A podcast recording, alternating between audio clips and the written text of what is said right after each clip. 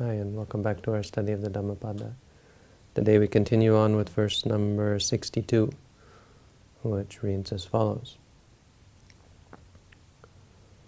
Putta mati dhanam mati iti balo vihanyati attahi atano nati kuto putta kuto danang which means Puttamati, I have sons. And Dhanamati, I have wealth. Iti balu yanyati, thus the fool uh, is, worries himself or is vexed or is, is caught up, is concerned, is distraught by these thoughts. Atahi atano nati, oneself indeed is not oneself. Kuto puta kuto, kuto danang. How therefore could either sons or wealth belong to oneself? The story behind the verse, the story goes that there was this rich man, rich man called Ananda, Ananda Sethi, the rich man named Ananda, and uh, he taught his children. He lived his life and taught his children to not spend anything, to never give. He said, "Don't don't ever give away anything, because." Uh, wealth is difficult to gain. It's hard to hard to hold on to, and it can can vanish at any time. So you have to work very very hard to keep it, and keep every coin uh, accounted for. And uh, so, over his years of cultivating wealth and obsessing over wealth, he came to view it as something that uh, needed protecting. To, he got so wound up that he thought every coin should be accounted for and should never give anything to anyone. Should never give away or, or foolishly spend uh, your wealth. Reminds us of the the rich man with the pancakes, but no, this is a different man. It seems to be that wealth. Uh, there's a Uh, there's a common theme in the Pali Canon of rich richness, often leading to miserliness, which of course you see in real in modern modern day as well. But though there are some examples of rich people who are very generous and kind, there are many rich people who can only think about how they can amass more wealth. They can get more and more. So, so the Buddha said, for this reason, uh, even, uh, even if it were to rain gold, you would never get, never get enough for even one person. So this is the story of Ananda, and not much of a story because he passed away and left his fortune to his son.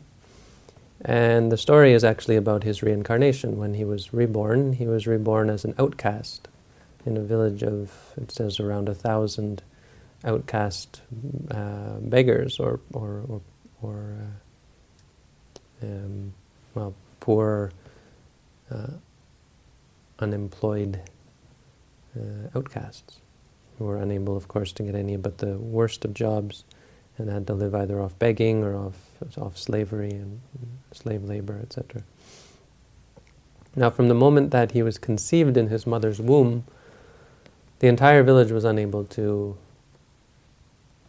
uh, to, to get anything, to, to make even the slightest bit of money or, or food. They, were, they weren't able to beg, they weren't able to work. From the moment that he was conceived, it, it cursed the whole village. And so the story, so the story goes. Some kind of group karma at work, I guess. And so uh, they split the village. They, they got together and they said something must something must be wrong here. Someone must be causing this, and so they split the village in half. and uh, had them go in, go in separate locations and, and go begging or go working or whatever. And they found that one half was able to get um, to, to get by fine as per normal. The other group still was, as it were, cursed.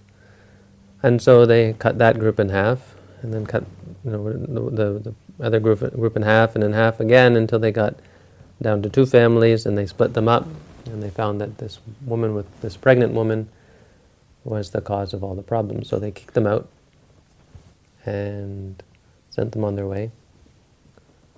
And then he was then he when he was born, his parents felt found the same thing that if they went on alms alone or if they went out working or whatever alone, then they could get money just fine and they they could get by as as as well as could be expected. But if he was with them, they would all get nothing. So they kicked him out as well and gave him a little piece of maybe a, a piece of pot or something and said, "Go, you must." Uh, you must fare for yourself. They kept him around until he was like seven years old, and then they sent him off. You must go by yourself. Uh, the other thing is he was very, very ugly, so he kind of looked like an ogre. And this is the horrible uh, repercussions of being such a miser. And one day he was he was wandering around trying to get whatever alms he could, which of course wasn't much. He wandered wandered back to his old home, and he saw this house and he recognized it, and so he just walked right in. And he started looking around the house, not quite sure why he was there, but seeing that it looked very familiar and kind of like home. And so he was walking around, and he went into one room, and there were the, his grandchildren, his son's sons, and uh, they freaked out, and they called out and they said, "Monster! There's a monster in here!" And the servants came over and beat him and threw him out, uh, just as the Buddha was walking by. And so the Buddha is walking by, going on alms round, and he sees this young beggar beaten to a pulp, or beaten quite quite severely, lying on the side of the road. Not to a pulp, he's still alive. He beats him up. He's beaten up, and the, the Buddha looks at him, and then he looks at Ananda, who is our Ananda, not the the rich Ananda, walking beside him. He turns to look at Ananda, and Ananda knows to take this as a as a um, instigation uh, to to to, uh, to ask a question. So he asked the he asked the Buddha, what, "What's the story of this guy, Reverend Sir?" And the Buddha said he used to be the, the, the great rich man Ananda, and this was his house, and this is where he lived. And Ananda, so Ananda called the rich man's son, and uh, the Buddha explained to him, "This is this was your father." And he said, I don't believe it. Looks at him and he's this ugly outcast. And he said, how can he go from a rich man to a, a beggar? And the Buddha had him go in the house and find out all his find all his treasures. And the kid was able to actually remember where everything was, and so he proved it. And then the Buddha taught this verse. So, simple story. And uh, the, the point here is to remind us not to be negligent. It's a simple lesson. When we think of material possessions, all of those things, not just putta and dhana, our sons and our wealth, but, but everything.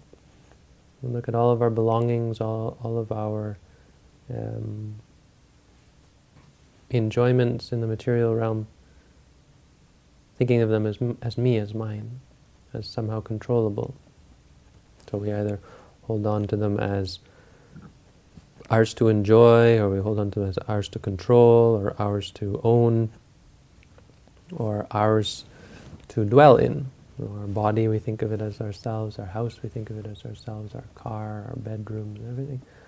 All of our family, we think of them as our family. All of our friends, we think of them as our friends.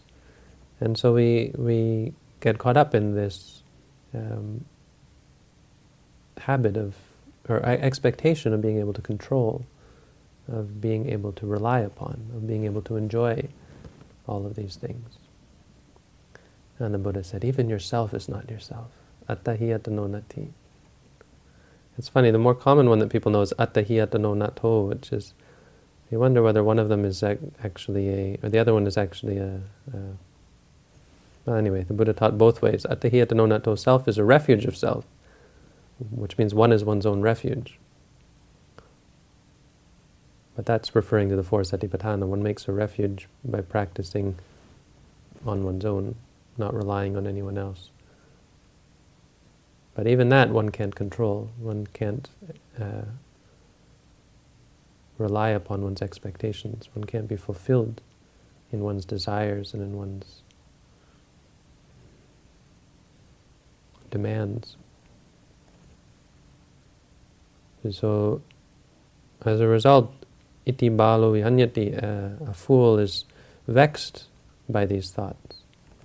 They think of their children and their loved ones and all of the the people in their life as being controllable, and then when they're, uncon- they're not able to control these things, control these people, then they suffer.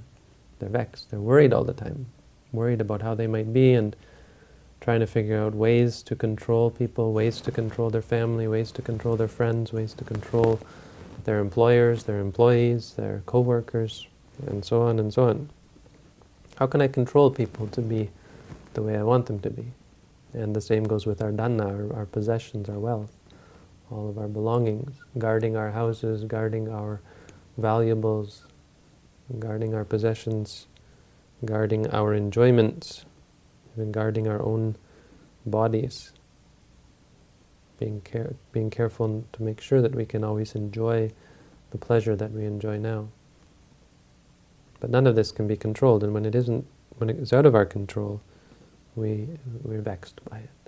Especially foolish people who who really believe that these things are going to make them happy. People who believe in the world bringing happiness wind up being vexed quite often, and. Uh, because of their lack of wisdom, they're not able to see this, and so as a result, they constantly vexed because they do it again and again and again, doing the same thing over and over again, expecting different results, not forgetting that they are constantly upset. So the Buddha reminds us, even ourselves is not, even ourself is not ourself. what this means is we can't even control ourselves. We can make choices, we can have intentions, but we can't really control it. We can't say I'm going to be happy all the time or I'm going to be calm all the time. We can't say that we're never going to feel pain or we're not going to get angry or we're not going to get upset. We can't say this. Even about our own minds, even about our own being. So how then could we possibly do this? How then could we possibly hold on to these things? How then could we expect that we're going to um, enjoy the possession of these things forever. How could we possibly forget that we're going to lose them all when we die? And so this is what Ananda, Ananda Sethi, this guy, didn't realize. And really the, the, the, the most impressive part of this story is how quickly he was gone. This is what shocked his son. He was unable to believe that, just like that, in one moment, the moment of death turned him from a rich, powerful, uh, influential person to a nobody, to the, the lowest of the low, an outcast of the outcasts. And uh, but that's the truth. That's what the Buddha means by it's not self. You can't even hold on to your own being, your own status. I think I'm a monk. The moment I die, that's gone. You think you're a human being, the moment you die, that's gone. You could be, the next moment you could be an earthworm or a dung beetle. Everything that we collect, everything that we hold on to, no, no security for us. All these people, in some cultures, they will bury their belongings with them, thinking that they can bring it into their next life, or they'll burn certain objects. In Thailand and China, they burn these uh, really crappy houses and, and fake stuff and everything, and you think, well, then they're going to get a lot of fake stuff when they go to heaven. The idea is that they can take that stuff with them if they burn it. And since it's all garbage, you think, well, it's not really, even if it did work. Of course, it doesn't work.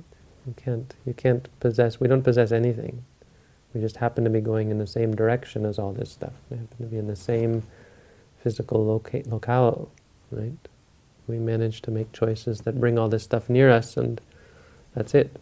We can't do any better than that. We can't control. Even our enjoyment is fleeting and ephemeral, something that uh, cannot be relied upon. So it's very much uh, out of our control based on causes and conditions that are far more powerful than any one of us. So, a reminder for us and in regards to meditation, a reminder for us to keep our minds clear and to be clear about all the things that we use. It doesn't mean that we shouldn't be using our possessions. It doesn't mean we shouldn't um, we shouldn't live. But it means that when we do experience even pleasure or, or, or the um, when you're eating food, the pleasure of the of the food, when you're seeing beautiful things, the pleasure that comes from that, but we should see it simply as a feeling. And we should see the experience simply as an experience. The experience is seeing, the hearing, smelling, tasting, feeling, thinking. And see liking as liking, see disliking as disliking. And come to see that these things are not self, are not under our control. Try to keep our minds clear. Because all of this will catch, catch you when you die. And if you have great wanting, so someone who is very, very rich because they've mm, they're clinging so much. What goes with them is the clinging, and that's why you're born very, very poor. If you were very, very, that's why rich people are very quick to be born very poor because they have so much greed and attachment, and it's that want that goes with you. So you're born wanting.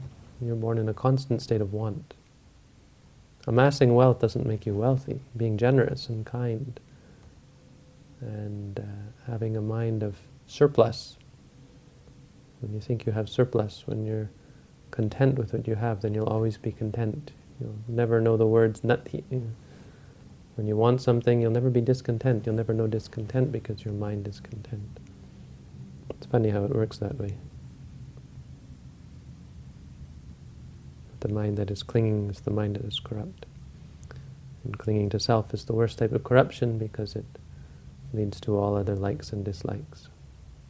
So we have to keep our minds clear. This is why meditation is important when we live our lives, however you live your lives, to keep your minds clear and to not cling to self either in regards to your own self or in regards to the things that you enjoy. So, a nice lesson from the Dhammapada and from our friend, the former Ananda Sethi. Hope he managed to find his way out of that mess.